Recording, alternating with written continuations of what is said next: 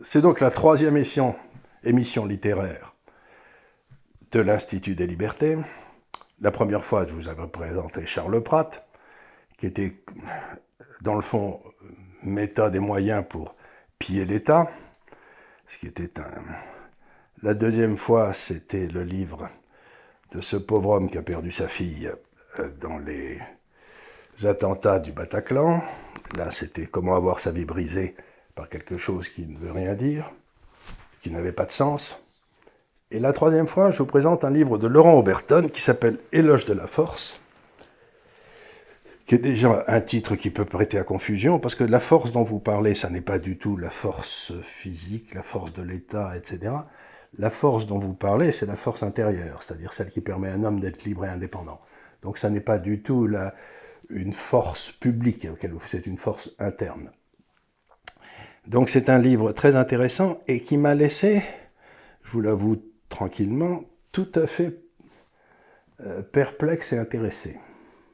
Et je vais en parler avec vous euh, longuement, euh, qui est dans le fond le livre d'un moraliste, comme il y en avait au XVIIe ou au XVe, etc. Vous savez, il y avait des livres qui étaient écrits, comment, comment avoir une belle mort, ou les livres de Saint, Ignace de Loyola pour savoir comment vivre sa vie, etc. Vous avez écrit un livre qui est très curieux et qui m'intéresse beaucoup justement parce qu'il est très curieux et complètement inhabituel. Alors, donc, la première des choses que je voulais vous dire, c'est que ce livre, il remonte à une très vieille tradition de la civilisation occidentale, et vous êtes, il est complètement à contre-courant. je m'explique c'est qu'aujourd'hui, il y a un mouvement extraordinairement fort pour nous faire revenir dans nos tribus. C'est-à-dire que si vous êtes un homme blanc, vous devez penser comme un homme blanc. Si vous êtes un homme noir, vous devez penser comme un homme noir. Si vous êtes... Euh, vous voyez ce que je veux dire C'est... Tout le mouvement de l'Occident, ça a toujours été de la victoire de l'individu sur la tribu. Maintenant, il y a un contre-feu terrible, on veut ramener l'individu à la... dans sa tribu. Si vous êtes un homme blanc, vous n'avez pas le droit de dire du mal du malheur des Noirs parce que vous ne pouvez pas le comprendre puisque vous n'êtes pas noir, etc. Donc on, est redéfini par son apparence physique, par son sexe, par ce qui est un recul intellectuel gigantesque. Et ce que vous dites, c'est tout simple, c'est dit non seulement je suis un homme blanc, mais je vais faire ce qu'ont fait beaucoup d'hommes blancs depuis 20 siècles, je vais réfléchir à comment m'améliorer moi-même tout seul. Ce que je veux dire? Je n'ai pas besoin, ou beaucoup moins besoin du monde extérieur. Je sors de cette société où les autres me jugent dans leur regard. Je vois si j'ai réussi quand je vois l'admiration des autres dans leur regard. Mais c'est pas ça l'essentiel, c'est est-ce que je m'admire moi-même? Est-ce que j'ai fait ce qu'il fallait pour que je puisse me, me raser le matin dans ma glace? Et ce que vous faites, c'est un manuel, c'est comment pouvoir se regarder dans la glace tranquillement tous les jours de sa vie. Et, donc c'est un livre assez étrange, parce que c'est à la fois un livre de moraliste, et j'y viendrai comme vous, je vous aurais répondu à ma première remarque, et, un livre, si j'ose dire, de chrétien. Mais je viendrai, ça sera ma deuxième partie, ça. Alors, qu'est-ce que vous pensez de ce que je viens vous dire? Est-ce que ça correspond un peu à ce que vous avez ressenti? Alors, c'est vrai que ma, préoccupation d'amener l'individu à une construction euh, identitaire qui passe avant tout par son accomplissement individuel plutôt qu'à une, euh, forme d'existence par procuration, elle est très profonde parce que je, constate qu'aujourd'hui les identités se bâtissent effectivement en fonction de critères qui échappent complètement aux individus. Il y a ces définitions euh, catégorielles qu'on nous donne, il y a consommation, il y a la morale qui convient d'afficher, enfin tout un tas de choses qui nous définissent par rapport à une norme du moment, quelle qu'elle soit.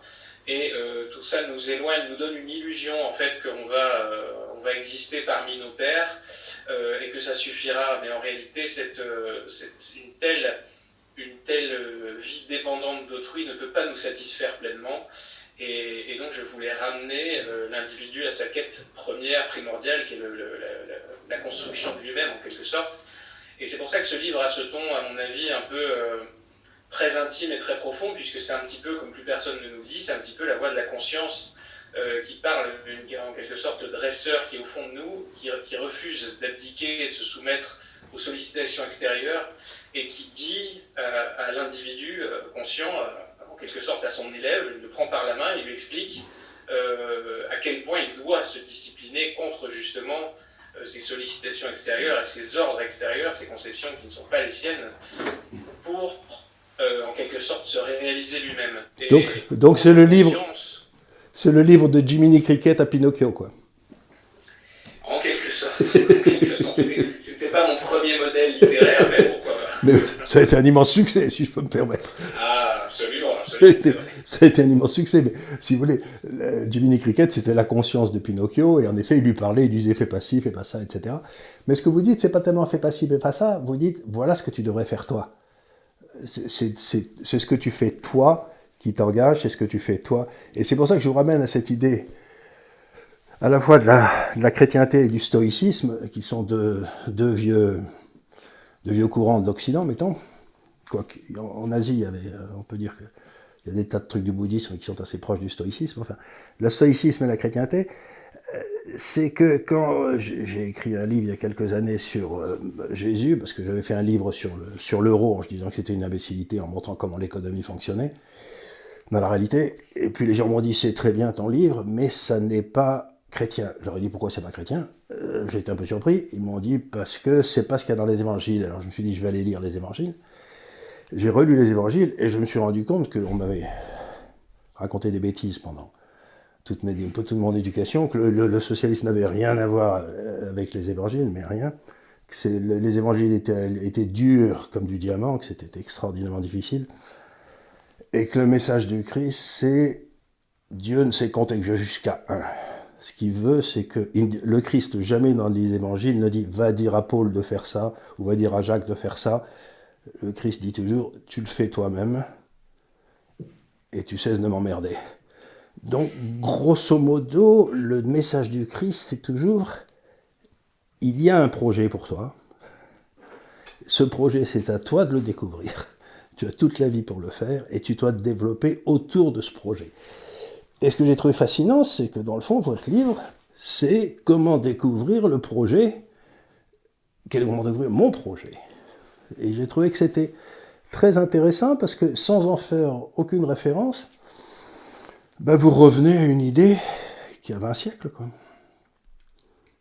Et alors, et en plus, enfin, pour le coup, de manière totalement involontaire, parce que je n'ai pas. Ça prouve que vous avez bien compris. Vous avez bien compris l'essence de notre civilisation, c'est-à-dire que cette espèce d'individualisme n'est en rien de l'égoïsme, parce qu'à aucun moment, à, aucun moment vous ne prônez l'égoïsme et moi, les autres, les moi et les petits oiseaux. Au contraire, vous dites pour aider les autres, il faut que je m'accomplisse moi-même. Et à ce moment-là, et, aussi, enfin justement, ce fameux égoïsme qu'on dénonce trop souvent, enfin que dénoncent nos belles âmes aujourd'hui, en réalité euh, pratique une une forme d'égoïsme vulgairement déguisé et qui trompe malheureusement tout le monde et qui était justement dénoncé par les, par les évangiles. Absolument. les pharisiens. De, multiplier les manifestations ostensibles d'amour de, son prochain, alors qu'en réalité on, a, on est d'une froideur et d'une dureté épouvantable euh, moralement. Enfin, c'est, voilà, c'est, on, en revient toujours à cette dénonciation. On revient toujours à cette dénonciation. Donc c'est un livre euh, qui, est, qui s'inscrit dans une euh, vous savez, vous avez lu, c'était de Marguerite Yourcenar, les mémoires d'Adrien, je crois. Oui. Oui, où justement on voit cet homme qui est arrivé au sommet de la puissance et qui veut se découvrir lui-même. Il, il n'est pas dupe de tous ces gens autour de lui qui l'adorent, qui l'idolâtrent, etc. Il veut se... Et dans le fond, cette espèce de distance que l'on prend avec soi-même, tout en se forgeant une âme noble, eh ben c'est, je crois que c'est ce qui amène à une, vie réussie. Donc c'est pour ça que j'ai été très intéressé par le livre. Et je vais vous faire une autre remarque après que vous ayez répondu à celle-là d'ailleurs. il, y a un peu de, Marc Aurel aussi, hein. tout à fait. mais c'est vrai que cette façon de se parler comme ça, euh, alors qu'on est au fait de la puissance, hein, euh, montre que euh, quand on a une exigence extrêmement forte, cet accomplissement constitue une quête perpétuelle et permanente. Dans la, recherche de la maîtrise, la compréhension de soi et du monde. Et Marc Aurel aussi est vraiment, je pense, un, des exemples de cette façon de, procéder. Tout à fait. Ou Sénèque, où il y en a eu pas mal dans l'Antiquité antique. Mais, mais il leur manquait le côté compassion pour ceux qui n'avaient pas euh, la même puissance, la même, etc. Donc, si vous voulez, donc euh, c'est là où le. c'est un petit peu, euh, c'est un, petit peu l'évangile des forts. Hein. Aurèle ne s'adresse qu'à un public très très délimité. Et en gros, il y a les élus et il y a les autres. Et voilà. Exactement. Et c'est le, et c'est le danger quand vous dites éloge de la force. C'est le danger qu'on pourrait facilement, on pourrait vous en accuser, alors que c'est pas du tout de la force dont vous parlez. C'est pas c'est littéralement, c'est May the force will be, with you. Vous savez, c'est la force des, des, Jedi, dans, dans, la guerre des étoiles. C'est-à-dire, eux aussi, ils sont là, ils réfléchissent sur eux-mêmes, ils essayent. enfin, c'est un, c'est un aparté. Donc, euh, alors, il y a une autre remarque que je voudrais vous faire qui m'a. Parce que j'écris beaucoup moi-même, même si c'est pas mon métier. Euh, je vais vous faire cette remarque. Euh, c'est pas vous qui avez écrit ce livre. Je veux dire par là qu'il m'est arrivé d'écrire des choses, et de temps en temps, je me dis, je lis quelque chose, je me dis, je savais même pas que je pensais ça, après l'avoir écrit. C'est-à-dire qu'on a une partie de notre intelligence qui ne vient au monde, en quelque sorte, que par l'écrit. Et on sait, on sait même pas qu'on l'a porté en soi. J'ai toujours été fasciné par cette espèce de, travail de maïeutique que fait l'écriture, c'est-à-dire de vous permettre de sortir des idées dont vous soupçonniez même pas que vous les aviez. Et ça, c'est un livre, si vous voulez, qui est sorti de quelque part de très profond en vous, mais que, mais que vous saviez probablement pas que vous portiez. Ou je me trompe Je suis tout à fait d'accord sur cette, euh, sur cette approche. C'est vrai qu'on a une sorte de, de marécage inconscient très, très vaste et très difficile à, consciemment cerner, justement, dans sa totalité. Il y a une agrégation de faits, de données, d'expériences. Euh, qui se cristallise dans l'écriture euh, et vraiment à notre dépend, ça j'en suis persuadé, et même euh, Enfin, je, pense euh, à Henri Poincaré, par exemple, le mathématicien, il avait assez bien expliqué à quel point, en fait, euh, l'intuition euh, se, formait dans notre inconscient à nos dépens. Et c'est vrai que quand on écrit ça, quand on écrit cette phrase, on ne peut pas prétendre en avoir la paternité totale en tant qu'individu conscient. Et je suis assez frappé, la plupart du temps, de voir que les gens qui me connaissent dans la vie ne comprennent, enfin ne voient pas du tout le rapport entre ce que j'écris et ce que je suis. Et j'ai du mal aussi, moi, à faire le lien. Et c'est très clair que nous sommes, nous sommes au moins plusieurs là-dedans et nous essayons de nous y retrouver. C'est pour ça que j'ai pas pu euh, signer ce livre vraiment comme si je l'avais écrit euh, tel que je suis. C'était quelque chose d'autre, de plus profond que ça. Mais oui, c'est une idée dans le fond. Et c'est pour ça que l'écrit est très important. Et c'est pour ça que notre, notre civilisation souffre peut-être un petit peu en ce moment. C'est qu'il y a une baisse du poids de l'écrit il y a une hausse de la parole par l'image, comme on est en train de le faire en ce moment. Et donc, euh, on parle aussi bien qu'on peut l'un et l'autre de votre livre, mais rien ne remplacera le fait que les gens doivent le lire. Vous voyez ce que je veux dire? Parce que c'est pas la même chose de parler tous les deux. C'est pas la même chose de parler tous les deux et de et de, et de lire. C'est-à-dire que quand vous trouvez, moi je sais dans ma vie, je vous parle très franchement parce que, si vous voulez, c'est pas du tout un livre euh, comme celui de euh, Charles Pratt, par exemple, où c'était une accumulation de faits. On aurait parlé d'Orange de France Orange Mécanique, on n'aurait pas parlé du tout de la même chose. Vous voyez ce que je veux dire? C'est que c'était une accumulation de faits par lequel vous arriviez à des preuves, en quelque sorte. C'était donc ça, c'était compréhensible, c'était un travail de collection de données, c'était très bien et tout. Ce que vous avez fait là, c'est tout à fait différent. C'est un truc auquel je ne m'attendais pas du tout d'ailleurs.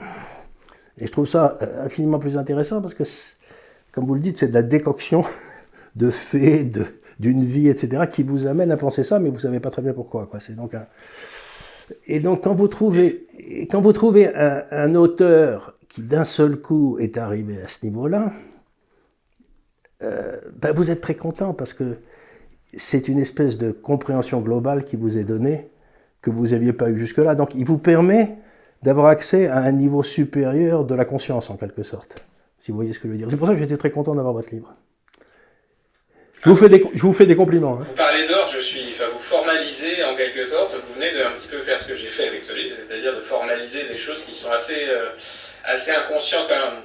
On a un ressenti et une fois qu'elles sont formalisées, tout s'éclaire tout à coup. Et pas mal de lecteurs m'ont dit ça justement, de dire c'est vraiment, c'est ce que j'ai, enfin je sens, j'ai une sensation et tout d'un coup vous venez de réaliser le puzzle. Euh, et, effectivement, je pense que seul le livre permet cette conversation réellement complète entre, entre deux, deux êtres dans toute la complexité de leurs inconscients, bien plus qu'évidemment la parole spectacle.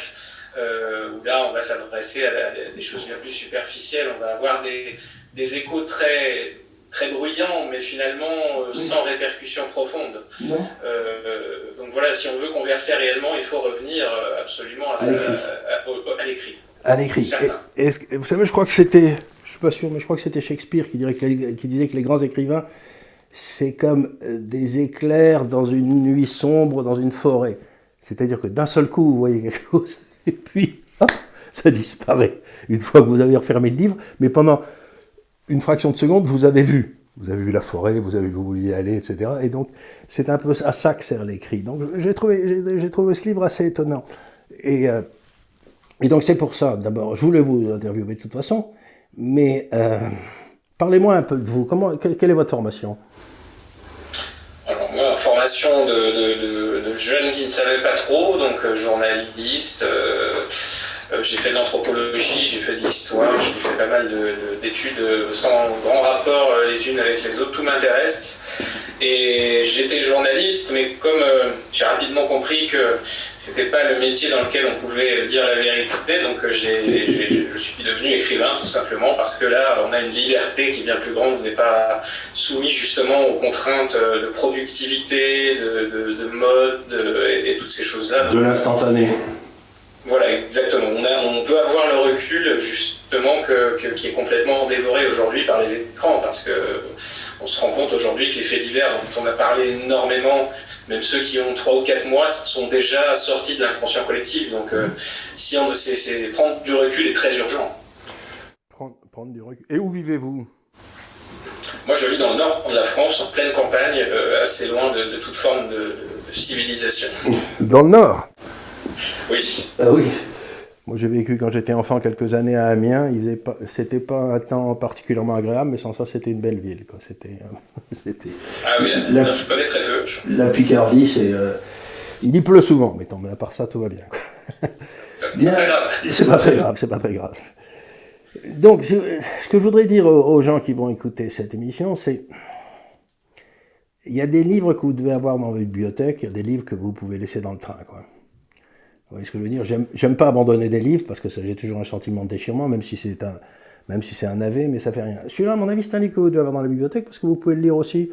Il y a 10 chapitres, je crois, ou 11, enfin, il y a une introduction et 10 chapitres, des règles de vie. Et euh, est-ce que vous connaissez un. Comment il s'appelle déjà? Non, j'y reviendrai après. Un, professeur de, psychologie canadien qui, qui, est très, qui, réfléchit sur le même problème que ceux que vous réfléchissez, ceux auxquels vous réfléchissez, etc. Peterson peut-être. Peterson, voilà. Ben, vous avez un ton très différent, mais vous réfléchissez un peu sur le même sujet. Il a fait un bouquin, Les 10 règles, les 10 règles pour mener sa vie, dont la première est de ranger sa chambre, si vous Parce qu'il dit, il y a Oui, absolument, absolument. je, connais, je connais bien, enfin, je connais bien, je connais, son travail et c'est cette approche qui justement part des réalités euh, biologiques profondes me, parle beaucoup. Parce qu'évidemment, il faut commencer par se comprendre euh, dans notre chair, sinon on n'a aucune chance même de comprendre euh, l'adversaire Absolument, et Dieu sait que notre adversaire est puissant. Donc c'est un livre que vous devez je le dis bien, vous devez acheter pour deux raisons. D'abord parce que c'est un très bon livre, et deuxièmement parce que nos ennemis tels que vous les décrivez euh, nous tiennent à la gorge par l'argent, ou le manque d'argent, veux dire. Et donc chaque fois que vous donnerez à un intellectuel français, vous lecteur de livres, la possibilité de devenir indépendant parce que vous aurez acheté son livre, vous faites œuvre utile pour notre pays. Voilà ce que je veux dire, c'est que euh, c'est bien joli de vouloir changer le président de la République, Mais là, vous aurez du mal. Alors que acheter ce livre, vous pourrez aider Laurent Oberton, et ça me paraît beaucoup plus facile pour vous, si vous voyez ce que je veux dire. C'est euh, parce que, euh, comme le disait Dostoïevski, l'argent, c'est de la liberté frappée. C'est-à-dire, si vous voulez que nos intellectuels soient libres, il faut que vous leur permettiez d'être libres en achetant leur production quand ils en valent la peine. Vous voyez ce que je veux dire? C'est n'oubliez jamais que vous, lecteurs, vous avez une responsabilité quand vous achetez vos livres. C'est-à-dire que votre but, ça doit être d'aider ceux dont vous pensez qu'ils sont sur le, dans le droit chemin. Là, encore une fois, c'est un discours un peu moraliste, mais euh, moi, j'ai toujours eu, parce depuis 30 ou 40 ans que je travaille, je suis assez rapidement devenu financièrement indépendant. Et ben, c'est fou ce que ça vous permet de mener une vie plus agréable. Quoi c'est quand vous êtes financièrement indépendant, quand vous pouvez, vous faites pas trop de soucis pour les fins de mois, pour vos enfants, pour leurs études et tout, bah, c'est quand même plus, ça vous, ça vous permet d'être plus libre, quoi. Voilà, bah, écoutez, ça m'a fait un grand plaisir de vous interviewer. Vraiment, ça a été un. Et si vous êtes de passage à Paris, ça me ferait grand plaisir de vous inviter à déjeuner et puis de vous montrer les locaux de l'Institut des Libertés et de vous demander comment je peux. Euh, on voit comment je suis fasciné par la France en ce moment, parce que j'ai l'impression, je suis revenu il y a cinq ans, j'ai l'impression d'assister à un feu de tourbière. Vous savez, vous avez un feu qui part là, et puis euh, hop, ça monte, et puis, et puis, un autre qui part là. Ce pays est en convulsion. Absolument. Ce, pays est en convulsion, et il faut que les gens, dans le fond, euh, pas qu'ils veulent changer quoi que ce soit, mais qui ont envie de comprendre ce qui se passe, essayent de se mettre les uns avec les autres sans esprit politique, c'est-à-dire sans on va trouver le prochain président de la République. C'est simplement pour être là, pour réfléchir sans ambition, sans... Il faut réfléchir, comme le disait Julien Freud, euh, aux politiques et pas à la politique voyez et je trouve que quand on rencontre un esprit qui vous permet de réfléchir aux politiques, eh ben, je crois que la réflexion de meilleure qualité qu'on est deux, ou trois, ou quatre, ou cinq, ou dix souvent. certain, c'est certain. Plus on, sera nombreux à avoir ces conversations, plus on aura évidemment euh, une chance de voir un petit peu les, choses réévoluer dans le, dans le bon, sens, parce que et ailleurs. Pour changer la réalité, il faut commencer par la décrire. Ah et aujourd'hui, c'est ce que, c'est, aujourd'hui, ce que vous dites dans votre livre, c'est que tout est fait pour nous empêcher de la décrire. Celui qui la décrit est attaqué de façon virulente.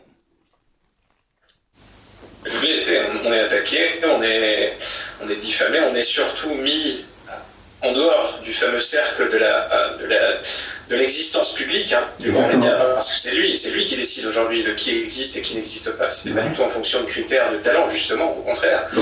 Et voilà, donc euh, ce paysage qui est censé être représentatif est complètement artificiel, et ça, c'est vraiment quelque chose que je, je, me tue à répéter à mes lecteurs, dire arrêtez d'adhérer à un théâtre qui est, qui est joué pour vous tromper. Euh, comprenez, justement. C'est ce que dit Chantal Delsol, que j'aime bien, dans un de ses livres. Elle disait, dans le fond, la façon dont il tue les gens, cette espèce de théâtre, les, régisseurs de ce théâtre d'ombre, il commence par la ridiculiser, ensuite il les excommunie, et enfin il les tue. Exactement. Et, je, bien entendu, vous êtes, pour l'instant, ben, vous avez passé par la phase de ridicule, où on vous a traité de tous les noms. Avec succès. vous êtes de l'autre côté, Maintenant, il va falloir que vous fassiez très attention à la phase de l'excommunication. Oui, oui, oui. Mais c'est, enfin, déjà, je suis à moitié en dehors du, en dehors du circuit. Euh, j'avais eu quelques médias à l'époque, et maintenant c'est complètement, euh, ça s'est complètement arrêté. Donc c'est une, une mort douce hein, pour l'instant. C'est le, ben, le but. Euh, le but de l'Institut des libertés, c'est de créer un média, justement, comme cette conversation qu'on a, ou avec d'autres un endroit où si vous voulez venir interviewer un de vos amis, vous venez, vous l'interviewez, on le met sur le site de l'Institut pour que les gens, s'ils cherchent des informations, ça ne veut pas dire que tout le monde sera d'accord, c'est pas ce qu'on cherche. Ce qu'on cherche, c'est le débat socratique, si vous voulez, où tout le monde discute et on essaye de comprendre ce qui se passe. Quoi. Donc ce qu'il faut, c'est réintroduire un lieu de débat socratique. Et ben, euh, Moi, ça va sans dire que ça va sans dire qu'à l'occasion, en passage à Paris, je, je, participerai chez vous, enfin avec, avec qui vous voulez, sans problème. Ben oui, c'est exactement ça l'idée, c'est que dans le fond, que les gens apprennent à se connaître. Autrefois, ils allaient dans les mêmes universités, ou ils étaient dans les mêmes euh, couvents, et donc euh, ils n'avaient pas de mal. S'il y en avait un qui commençait à être au-dessus de la moyenne, les autres venaient le voir et lui parler. Aujourd'hui, si vous voulez, ils ont réussi ce tour de force de les isoler, tous ces esprits talentueux, et à couper les liens entre eux. Donc il faut faire un travail de remaillage. exactement, exactement. C'est un gros boulot. Hein. Mais... Ah bah, le, c'est énorme, c'est considérable parce que nous on est des fourmis et on n'a on pas justement le, le, Big Brother avec nous. Donc euh, c'est vraiment un travail de résistance, de l'ombre, très ingrat, très, très, très dur. Et, à la limite, plus le travail est, difficile, plus la, la satisfaction de l'accomplir peut être grande. Donc, euh, bah, c'est le truc.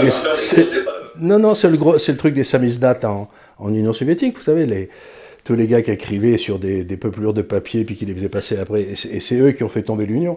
Donc encore une fois, il ne faut pas s'imaginer que le Big Brother est euh, invincible, parce que dans mon histoire et dans l'histoire, le Big Brother est toujours une créature très très faible et qui s'écroule d'un seul coup à la stupéfaction générale. Moi j'avais dit aux gens vers 87-88 que l'Union soviétique allait s'écrouler, tout le monde me regardait comme si j'étais un grand malade. Quoi.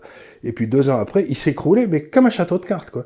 Donc je veux pas, dis pas ça pour dire que j'ai raison, je m'en fous, c'est pas la question. Mais c'est simplement qu'on surestime toujours le pouvoir des structures de pouvoir. toujours. Et on sous-estime le pouvoir de l'individu. Exactement. Et oui, les inconscients sont complètement façonnés comme ça par cette logique de la, de la puissance. Euh, enfin, pour eux, tout, est mortel, en particulier eux, mais surtout pas, surtout pas le, monstre. quelque part, ça les rassure, cette idée sera toujours là. Le Léviathan. non, mais pas forcément. Et c'est vrai que s'il si, n'est pas là et qu'on n'y est pas préparé, au moins mentalement, ben. euh, ça, risque, ça risque de secouer un peu. Oui, ben, oui, oui donc il faut, il faut se préparer à, Il faut devenir, comme le dirait Nassim Taleb, antifragile. Ah, exactement. Il faut devenir antifragile. D'ailleurs, c'est tout le thème de votre livre, Comment devenir antifragile. j'aurais pu j'aurais pu le titrer comme ça. oui, c'est un type très brillant, Nassim Taleb. Eh bien, écoutez, oui. merci infiniment, et honnêtement, je suis content de vous avoir rencontré, et puis venez nous voir à Paris. Parce que merci à vous, et promis, euh, pour le prochain passage à Paris avec un peu de temps, je, je, je, fais un saut à, à l'Institut. Voilà, on est à côté de la place Victor Hugo. Hein.